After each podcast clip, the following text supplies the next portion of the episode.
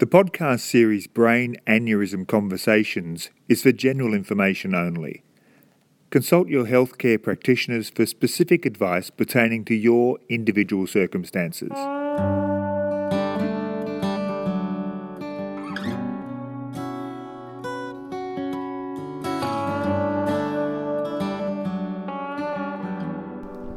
Hello, I'm Cynthia. Welcome to Brain Aneurysm Conversations, a podcast series for those affected by brain aneurysms. We will talk to family, friends, and survivors, discussing treatments before and after with medical professionals and allied health care. Along the way, highlighting the need for awareness of the prevalence of brain aneurysms and the detection before rupture as the statistics from the Brain Aneurysm Foundation.org in the United States are alarming. 1 in 50 have an unruptured aneurysm. Every 8 minutes, an aneurysm ruptures. 50% die within minutes. Sadly, no Australian statistics exist. The podcast series will start with my story to help with that, series producer Martin Corbin will ask the questions. It sounds a little strange to be welcoming you to your own podcast, Cynthia, but welcome. Thank you, Martin. It's a pretty exciting project you've lined up here. Um, we'll come to some of the reasons why you've started the podcast in just a little while, but we want to start first with telling some of your experience in brain injury and can we start with your story first? Is that okay? Yes, but can I get you to slow down already? I can do that, and we might explain some of those things. Yeah, we yeah. might explain some of those things as we as we go along. But this is an interesting podcast about brain injuries, and you're living with a brain injury. Yes. Tell us about that and how that occurred. Um, on the um, 12th of March, 2016, I suffered a ruptured brain aneurysm. And what is that for those people that don't know? Um, a brain aneurysm is, uh, I should know this definition much better. It's a, it's like a, a bubble that forms in an artery, and it can sit there for years and years, undetected, unknown, no symptoms, and um, mine ruptured.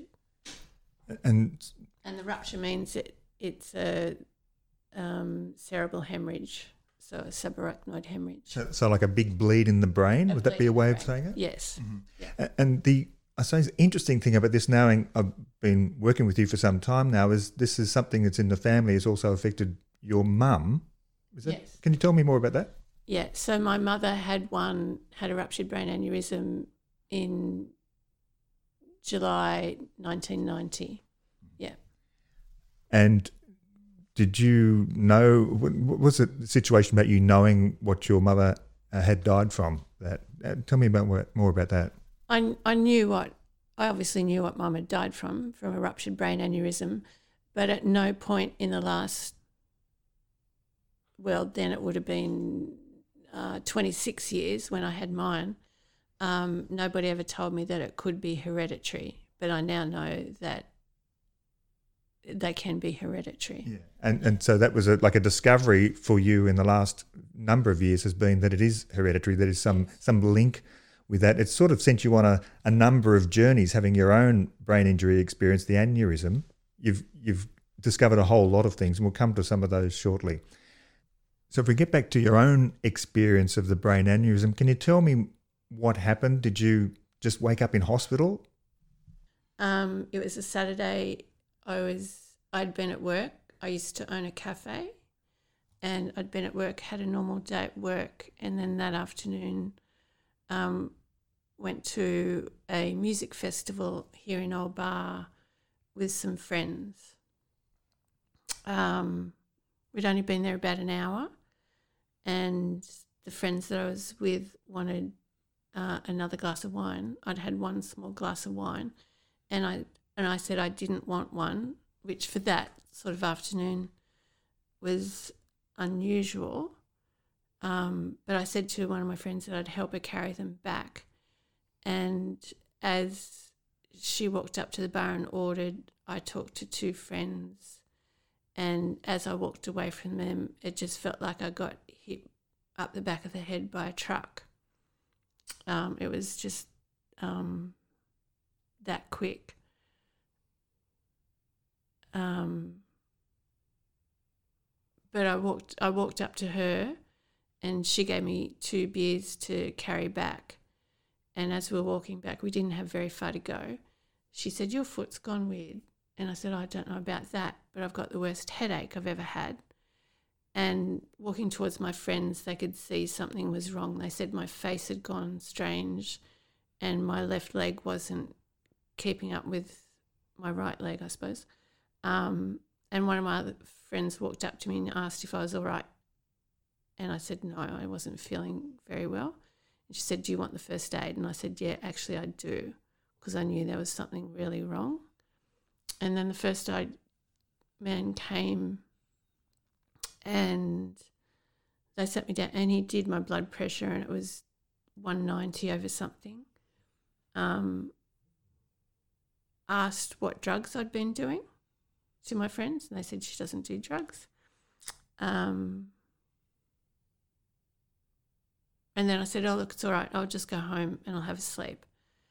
And my friends were very insistent that no, something was really wrong, and that I should go to hospital. The ambulance, the first aid guy didn't organise that; they organised that, and one of them took me to hospital. And um, when I got to hospital, they did um, my history, and I told them my mum had died from an aneurysm as a part of the history. Um, and they did take me take me through straight away, but then they treated me for a migraine for. We got there at about six o'clock. We'd only been at the festival about an hour on at six o'clock at night, and they treated me for a migraine for about five hours. And wasn't until the change of shift came on and when the new nurse came on, he um, realised that I was in trouble and sent me for a CT scan, and it came back ruptured, ruptured aneurysm. And I knew that wasn't a great outcome. Um, and then all hell broke loose. And they were talking, luckily, they were talking to the neurosurgeon in Newcastle by that time, because then they wanted to put me in a helicopter and send me to Newcastle and that and he the neurosurgeon said don't dare, don't you dare you'll kill her um, so it was a road ambulance to newcastle so you, you're awake all this time and and knowing what was going on around you? In and out of consciousness yeah. But in a crazy amount of pain. I can remember telling them you know they'd ask what level of pain stupidest question ever. And out of 10 and i kept saying 25 and um, yeah they didn't take any notice of that i'm so thankful for your friends who were at the music festival with you oh. to to almost make you go to the hospital yes amazing yeah because mm. i wouldn't be here if i didn't go Terrific. Well, it's it's it's scary to hear that story from you, but as, um, um, those recollections are quite vivid for you. You can remember all of that and have that story well remembered. Yeah, and I've told it a gazillion times. right. Yeah. And so we, we we're at the situation where you're still in the local hospital, um, being told not to go in a helicopter. What happened after that? A road ambulance to Newcastle. Yeah. For, for uh, further treatment, obviously. What was the treatment you received in Newcastle? Um, they tried to. Um, I got to Newcastle at about two o'clock in the morning, and um, I suppose they stabilised me. I don't know. I was coming in and out of consciousness, so I don't really, really know. I don't remember much about this, but I do know the next day, the Sunday, they tried to do a, a um, coil it, coil coil the aneurysm. That's that's a, a type of treatment for the aneurysm. That's where they do an angiogram, and that's quite quite surreal because I had to be awake for that. So you're lying there and they're putting something up through your groin, through your artery, through your heart, into your brain, and there's a big screen next to it, and you're watching them do that. So it's quite surreal watching something go into your brain. And they tried that a couple of times and it didn't work. The aneurysm was too big. So then I had to have um, brain surgery, a craniotomy later on that afternoon. Yeah.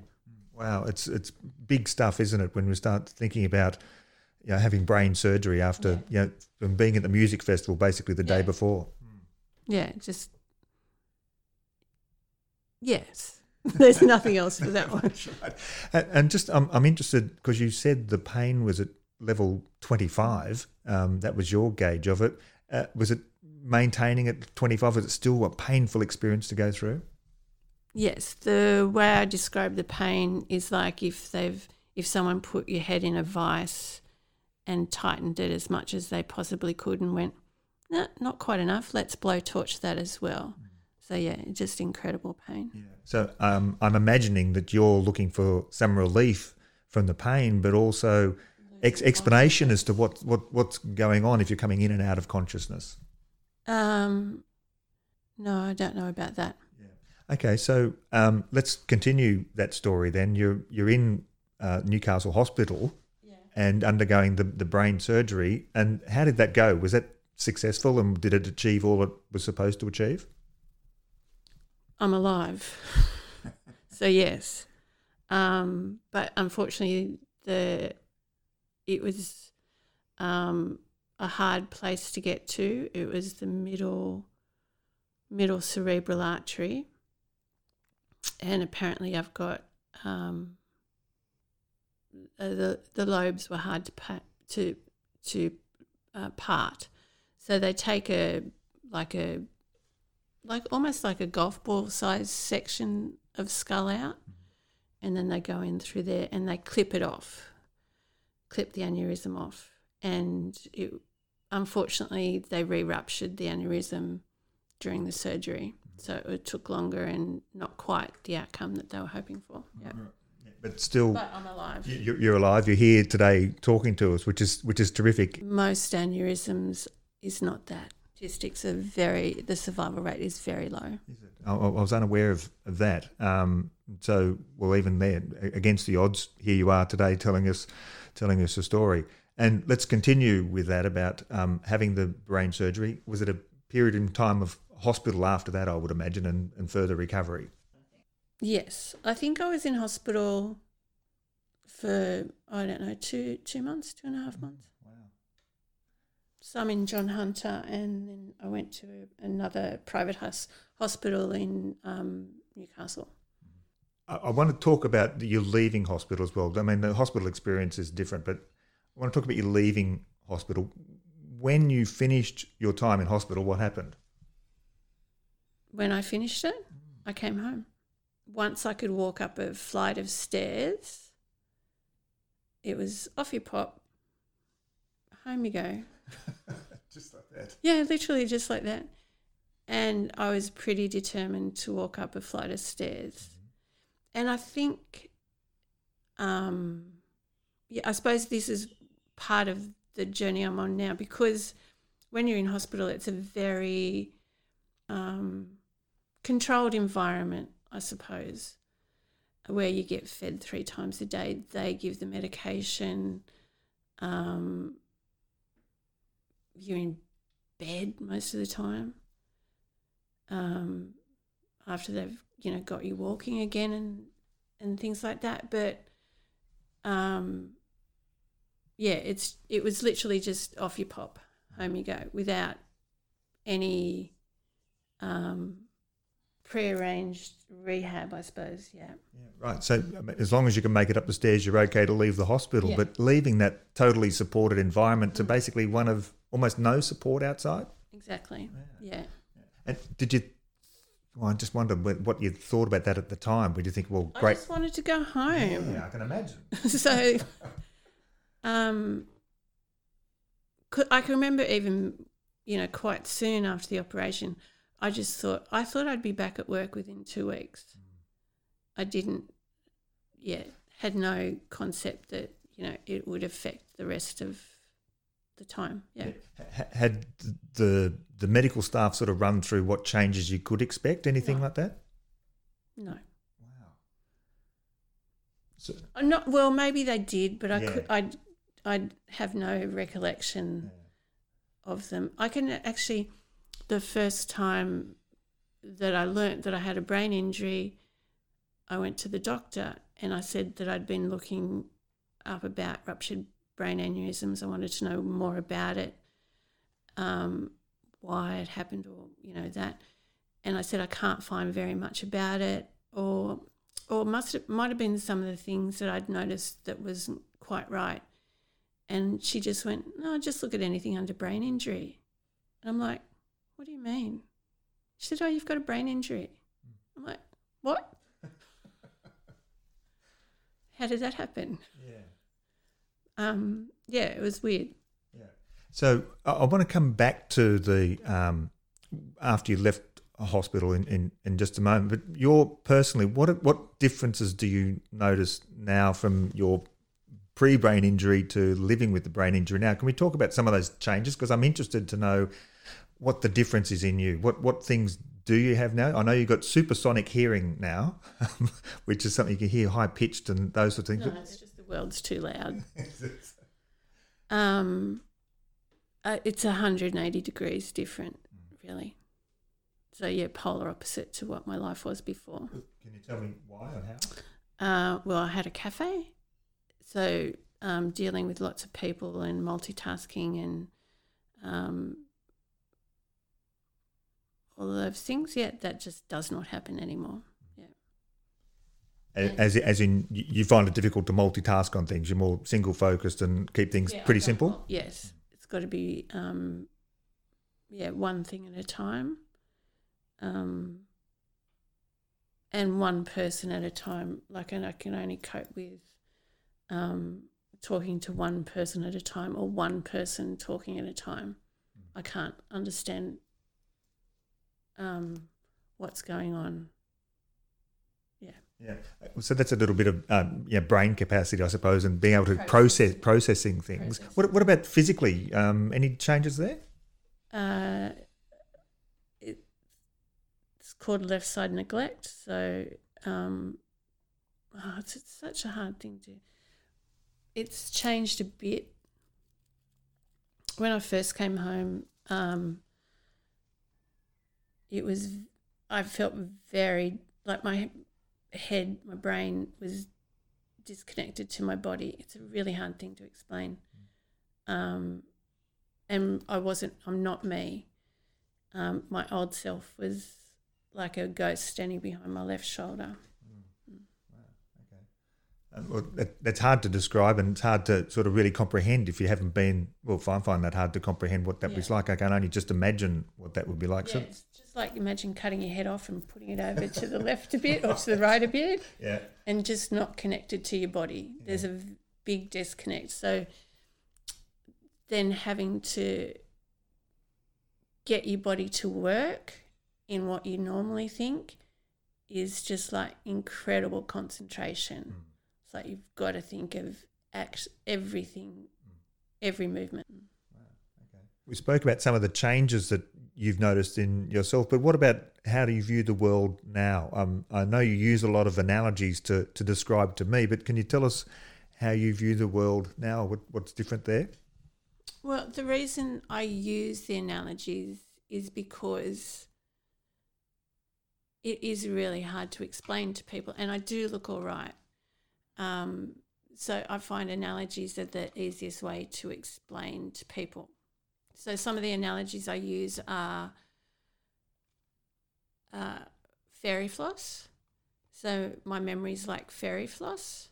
So you know when you eat fairy floss, it's there and it's quite tangible. But you put it in your mouth and it just goes and it dissolves. But you might get little bits of sugar stuck onto your fingers or around your mouth. And I can pull sometimes threads um, from a story or a conversation in. The right conversation and the right people don't always go together. Um, but yeah, that's the best way to explain it. Um, yeah, like it's again, it's in the moment. When I'm in the moment, I'm there, but the um, yeah, it doesn't last. Yeah. It just disappears. Yeah, I, th- I get that fairy floss idea. I mean, Yeah. we, we all have a bit of that sort of memory lapse from time to time, but it's different. No, no, person. No, I've got memory no. I, but, but, but but we do have that.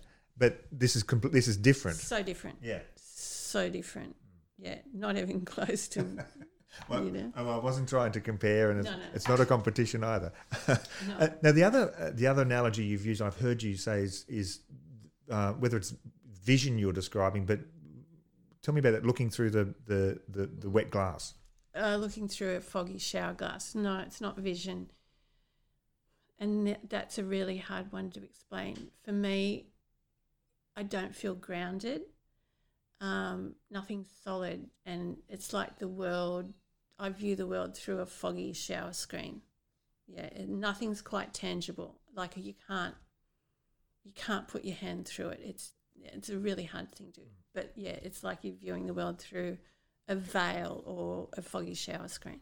And So, how does that does that change your behaviour because you're seeing it that way? Does it? Do you feel it has an impact on you? The world's not solid. It's it's a really really hard thing to to explain. Um, it's like I'm not me. Um, people pat you on the arm and just go, "Yeah, you're you," and it's like, no, no, it's different. Um, yeah, the shower screen's you know quite different. The other analogy I use is probably a, a bigger one, and um, it's the day my brain did an accidental update. So if you imagine your brain as a smartphone, um, the aneurysm for me was like an accidental update. So the things that had changed is the camera's different. Um, yeah, because I view the world so differently now. Sometimes it goes to Turkish. Don't know why. The world, it yeah, everything just comes in like Turkish. I've got no idea what anyone else is saying. Don't know why I picked Turkish, but Turkish. Um, lots of my favourite apps are missing. Um, the music's gone. Lost that one. That's the music app's gone altogether. Um, the speakers are really crap. really crap. You can't get a balance at all. and um, unfortunately, it's the processing chip. You can't go back. We can't restore its factory seconds. Yeah. Yeah. It's just different. That is a terrific analogy. I think we all get that. Oh, and the other thing is, you're working on a 2% battery. so you've got to do everything on a 2% battery. Because that's the fatigue is just nuts. I still sleep, you know, if not an hour, two hours every afternoon. Um, and it's not like you have a choice. It's like a plug gets pulled. You just have to stop, or you literally fall over. And it's literally fall over. Yeah. Now, I said something earlier about um, yes, we all have memory loss, um, which sort of indicates to me that you know people without a brain injury don't really understand what it's like for people living with a brain injury. Would that be fair to say that they Yeah, don't really totally. understand? We don't. We don't get it. Don't get it. And that's why I think the talking to the peer to peer thing is really important. That because it's like you've got to get a new normal, and you don't know what's normal. Um, so if you talk to someone else that's been through a similar thing, and they go, "Oh, does this happen to you?" Um, and they go, "Yeah." Well, a quick um, thing was something came up on Facebook, and I'm on a thing for aneurysm survivors, and they're American because there's nothing here really for Australian. And one of the things was oh, something, I can't remember exactly what the question was, but it was like um, getting dressed. Um, and I put, I, I did actually answer on that one, and I said yes. I've quite often gone to town with my dress inside out. And as we've discovered today, I've got my shirt on inside out. Um, and very early on, I had to have a post it note that actually said get dressed. Because, yeah, I would forget to get dressed. And I did get caught outside once. So, so it's safe to say um, living with a brain injury can be an adventure as well, maybe. Surprises. Total adventure. Good yeah. for the neighbours as well as yourself. And like that's another thing I'm quite lucky about. I still have my sense of humour. So when I fall out of cars on the passenger side, particularly because I've got a left side deficit, um, yeah, and I end up in a gutter, you got to laugh at that.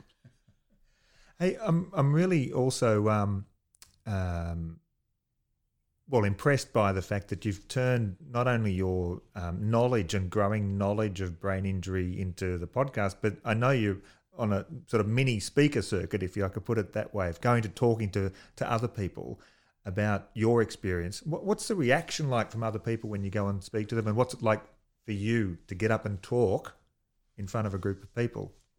Well, I was worried about that because I one of my greatest fears in my previous life was public speaking. I have lost that fear totally. Um, which yeah, I don't seem to have any fear now too. That's a bit weird. Lost my temperature gauge as well. That's another thing. Um, but yeah, no, the reaction's been good. I've had Catherine with me at those events, and I think we've been we've been doing it for the Stroke Foundation, um, and that's been yeah no that it's been good, and it gives me a chance to talk about aneurysms as well. But it's a, like a, you you've done specific planning after all the things that you've said. You how your brain works differently now, and your coping mechanisms to approach giving a speech to a group of people. You've obviously had to do special things to be able to do that. Um, planning the speech, having your, your own notes, and those sorts of things. Well, that it's been good doing it with the Stroke Foundation because their notes and their um, presentation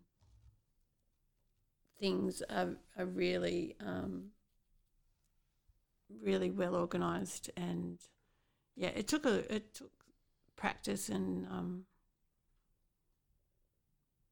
yeah but their their resources are very good Um, now you mentioned the temperature gauge. You've lost your temperature gauge. What do you mean?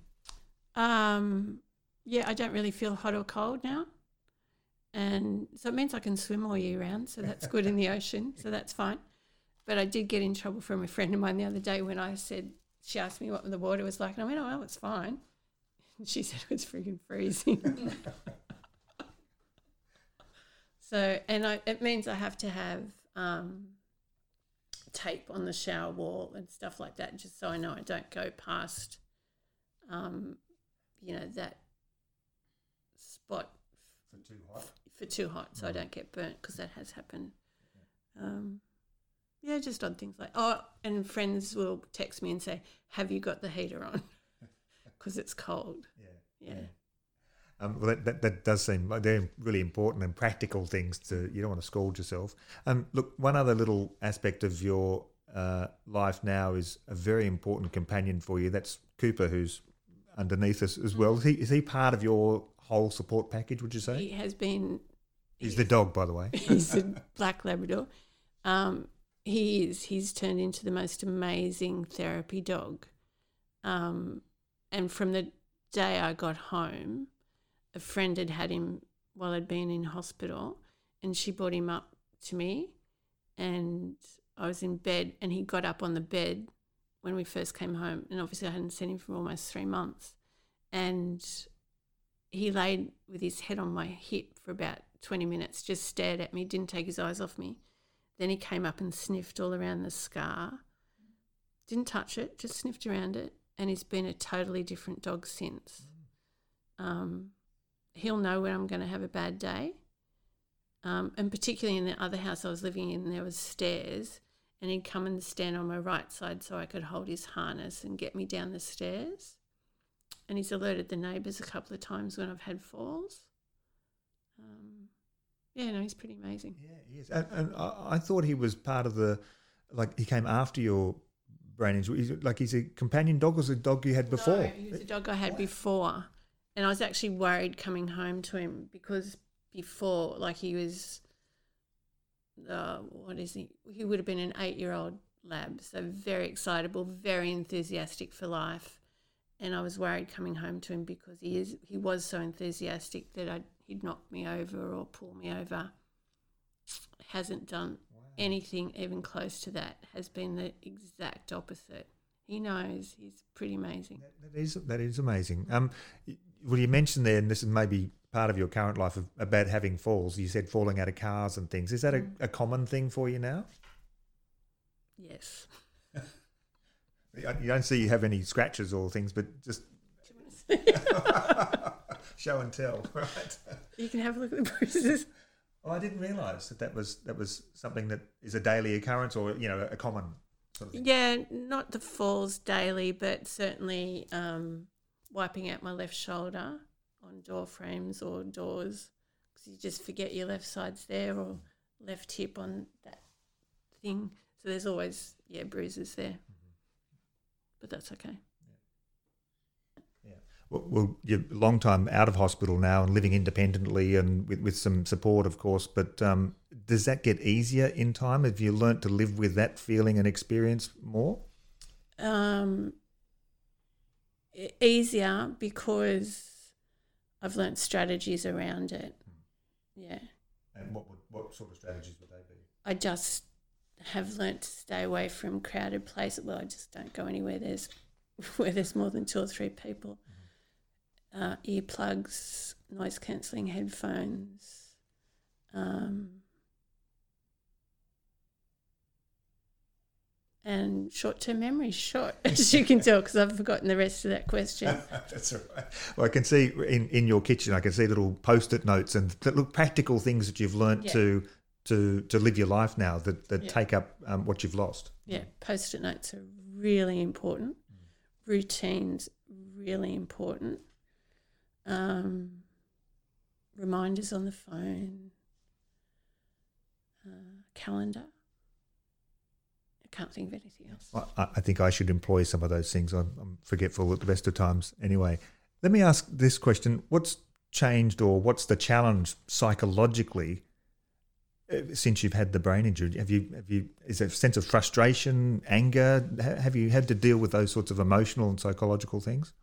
Well, no, that's another thing that's really changed, and it took me a, long, long time to sort of recognise that because people would keep saying to me, "Oh, you must be so bored because no, I'm not working. You must be so frustrated uh, or angry," and I'm like, "No, no, oh no, I'm not. No." And people would leave me in cars. I know that sounds strange, um, but I didn't get bored, and you know, once I went to when you know they did some more testing and stuff on me, yeah, it's called flattened affect. So I don't have those emotions anymore. So I don't get angry. I don't get bored. I, I think you. I think you told me that you you're quite direct in the way you speak to people now. Um, you, you sort of cut through the the BS basically. Um, I don't think I do it intentionally. it's just the way it is now, and it's very um, in the moment. It's like here and now. It's yeah, it's very in the moment. Um, we've spoken just now about you know, your story of having the brain injury, the hospital experience, what it's like to live with now, and I guess in, through the course of this podcast, um, really your experience has led you to wanting to do the podcast. You've wanted to do the podcast. Too quickly. Okay, let me. I'm talking too quickly. Let me slow that down then, because Oh, and you, that's one of the other things. People speak too quickly. including including the interviewer. Um, so, but your experience has really led you to do this podcast. Let's talk about the the idea for the podcast because I think um, you've really wanted to support other people. You've got a range of reasons for doing the podcast, but your experiences led you to wanting to do it. yeah, it was um, especially here in a regional area. Um, it was the lack of services, and it was finding those services that was um, challenging and non-existent, really. And I'm really lucky, and I have been lucky all the way along. One, I survived, and with the people that are around me, um, in in helping my recovery, um, part of it's been, and that's what's led me to do this, I suppose. Um, like the people that are that have helped have been because with especially with the um, the world being too loud, I w- I couldn't quite work out in the beginning what it was all about, and I thought it was maybe because where they'd cut my skull, because wow, your skull moves around, well, mine does, it moves around a lot, and I knew I knew I, I've got a friend that's got um, that's deaf, but how she hears is through bone conductivity. So I thought, well, maybe that's changed. So I, I rang her and I, I had to talk to her, and um, she put me onto another lady that's a an OT, and she's she's really helped me as well. Yeah, she said I needed um, other intervention. Um, so then then they put me onto the brain injury service in Newcastle. So I was going to the brain injury service once a week for 18 months. Yeah, 18 months. Um, so that was horrendous in itself because because I've got a CSF leak, which is a cerebral spinal fluid leak, it takes me a while in the mornings to get my head right. Um, it's like a the best way to another analogy is the best way to describe it is like a hydraulic system. So CSF is fluid that goes around your brain and then down your spine, and it should be a sealed hydraulic unit, and mine's got a, a hole in it, like a pin pin hole in it, so it doesn't seal properly. So it takes the pressure takes a while to um, get right. So from lying down to sitting up, I get horrendous headaches first thing in the morning, and um, yeah, so it takes me a while in the mornings to get it together. And it also gives me pressure headaches from the weather, um, storms, and things like that, and even bending down, so I can't put my head lower than my heart. Um, so we've had to modify yoga and things like that. Um, but getting back to yeah, so going to the brain injury service in Newcastle, um, it was an incredibly long day because I'd see, you know, I might see a speech pathologist, an OT, a couple of other therapists while I was down there. Um, so then I'd be wiped out for a couple of days after that because it was, yeah, it was really long and tiring. It sounds sounds exhausting. I mean, just as as we know, any little appointment going to doctors and things, but when you're going through those deep ones, yes. Yes, yeah, it was um, very exhausting. Yes. And you mentioned just a minute ago about the weather can can impact on you. How, how does it impact on you? The weather. Um, if there's storms, low pressure system, I get really terrible um, migraines that wipe me out for a couple of days. Yeah. Do you know why? Uh, again, I think it's got something to do with my CSF. Um, yeah, the, it it just doesn't equalize. It just doesn't pressure. Yeah, the pressure builds up. It feels again. Another analogy is, um, it feels like my head is a water balloon. So if you bend forward, um, and if it was a water balloon, all that pressure goes to the front of your head or the back of your head.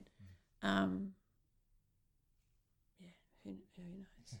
It it may just be a consequence of you talking to OT, occupational therapists, and other therapists and brain surgeons that you know a lot about the brain now, but you've sort of done a bit of your own reading as well, and you're, you're sort of, am I right in saying you're a bit fascinated by the brain and how it works? Yeah, I think that's, um, I'm quite lucky. Again, I've still got that curiosity. So I'm, I've been really fascinated about how different my brain is to what it was before. Um, yeah, it's really quite fascinating that it can be so different. Yeah. Let's talk about the podcast. It's a you really want to reach out and provide information and stories to people living with Yeah. traumatic brain injuries and acquired brain injuries. Yeah, because one of the things that I've found, um, because I can't read the way I used to, um, I, I listen to quite a lot of podcasts, and I did look for ones around brain injury just to get information, and because I think that's another thing I've been really lucky is I'm still really curious. Um, so, but the podcasts that I found were either um, English or American. There's a lot of American ones, brain injury, but they tend to be quite evangelistic, and it was not quite what I was looking for, and not quite the information. So one of the um, reasons I want to do it here is to empower people with information and make it accessible and suitable for people with a, either a TBI or an ABI. And a TBI is a traumatic brain injury, and an ABI is a acquired brain injury. So it's things like slowing down. And you're looking at me when you say that. okay. Yeah. Yeah, and just the way the information is presented. So, and a variety of information and stories. So, it's a peer to peer thing because it talking to someone that doesn't have a brain injury, they really don't get it. Um, because it is one, it's an a lot for a lot of people. It's an invisible disability because you know, like I look all right now, like you can't see the scar. It's my hair's grown back, so you can't see it. Um, but yeah, just talking to other people with a brain injury, you know, they get it, and it's that peer to peer thing. Well, I've seen you in operation uh, talking to people um, for preparation for this podcast, and I can tell you're having a conversation that I'm not part of because it's two people living with a brain injury who understand and sort of get it, and, and I don't. So I'll promise to also try and slow down more while we're talking. You're also uh, wanting to um, connect with other people who are part of the whole system, like carers and, and Yeah. people in the health industry. Tell, why would you want to concentrate on them or talk to them too? Well, it's it's to um, I'd like to aim it at you know not just people with brain injuries, but their carers and their families. So maybe help them understand a little bit more, and if they're hearing stories from other people, they they'll be going, oh, okay, so you know, you know, this is more common or this is the way and just to give people some strategies to help with day-to-day stuff. Um, and yeah i lost that. Well, uh, well, that's the carers, but there's also, I, I think we have in mind to talk with your surgeon about brain injury. I mean, maybe, and others eh, who are Yeah. like the specialists and the, the professionals. yeah so to yeah so a whole the whole range of you know brain injury topics i suppose. Yeah. A- And not everything's going to be suitable for everyone but yeah someone might be interested in that. And and I think um, correct me if I'm wrong, but one of the main drivers was when you, as you told us, when you left hospital, there was not not much out there for you for guidance or information or support. No, there wasn't. And just to receive the information differently as well. So, not just written. Um, like, I tend to use podcasts a lot because you can tap into them, you can go backwards and forwards, and hearing it is different to reading it. Um, it's just a different way to receive the information. And it will work for some people, it won't work for other people. Because every brain injury is different you might have the same injury in the same place caused by the same thing, but it will be a totally different outcome. There might be some similarities, but it will be a different outcome for everyone. So whether it's um, tips and tricks like strategies, um, you know, and talk to OTs, things that might work, and just all in one space and in an Australian voice. Yeah, I think that's in, hopefully relatable for different people. yeah, that, that Australian voice is really pop, important. You mentioned before, and I did a quick search of what's available, and it really is American or doesn't seem to gel with us Australians. No, it doesn't. No, we need something, and that's why, and that's why also the peer-to-peer thing is like hearing other people with brain gi- brain injury stories. That's why it's important. Yeah. Um, is there anything else you'd like to add at this stage, Cynthia? It's your podcast, after all. Not that I can think of offhand. No.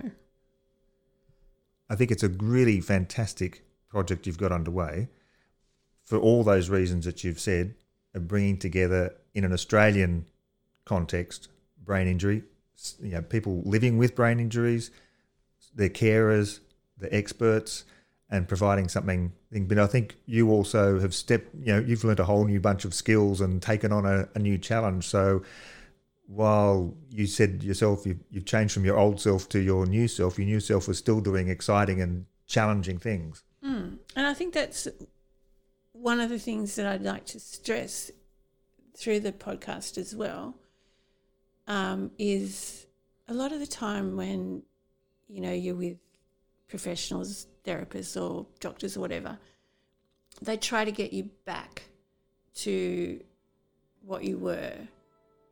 It's not going to happen. So it's much better to, for me anyway, I think, to play to your strengths. Okay, I can't do this, but I can do this. So let's run with this. Um, yeah, go with strengths. Don't it. A lot of the time, it feels like you're hitting your head up against a brick wall when they're asking you to do something that you can't do anymore. Um, so yeah, new challenges is a good thing. Well, they don't always work, but you can give it a crack.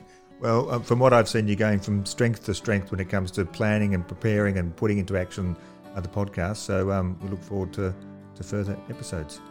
with a lot of help, and that's another reason I'm really lucky. I've got amazing people around me and an incredible community, and living at the beach helps. It does. All right, we'll see you in subsequent episodes. Thanks. Thank you, Martin. Thank you for listening to my story. There are many more stories to come on Brain Aneurysm Conversations. Until next time, I'm Cynthia.